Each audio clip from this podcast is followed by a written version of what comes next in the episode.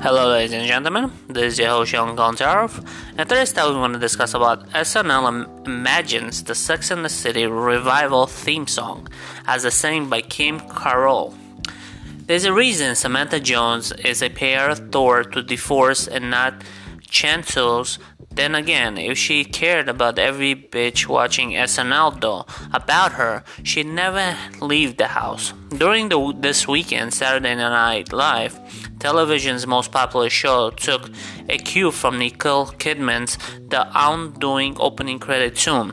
And imagine lyrics the host and popular show's theme songs, including the Mandalorian, The Crown Queen's Gambit, and of course HBO Max upcoming Sex and the City revival, and just like that.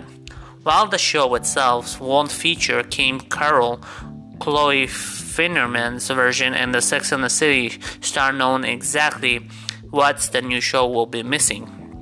Sex and the City without Samantha doesn't that sound fun? Fineman Carl Coons, It's Sex in the City without the sex. Hope you enjoy the city.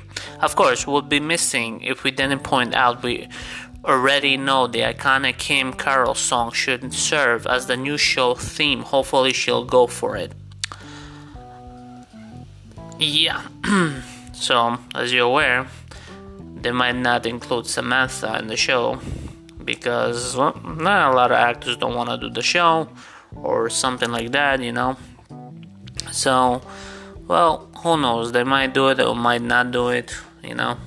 So, hey, but I don't know if a lot of people saw Sex and the City, the show, because the show was very interesting for the couples years, and yeah and uh, Sex and the City revival will address the COVID pandemic.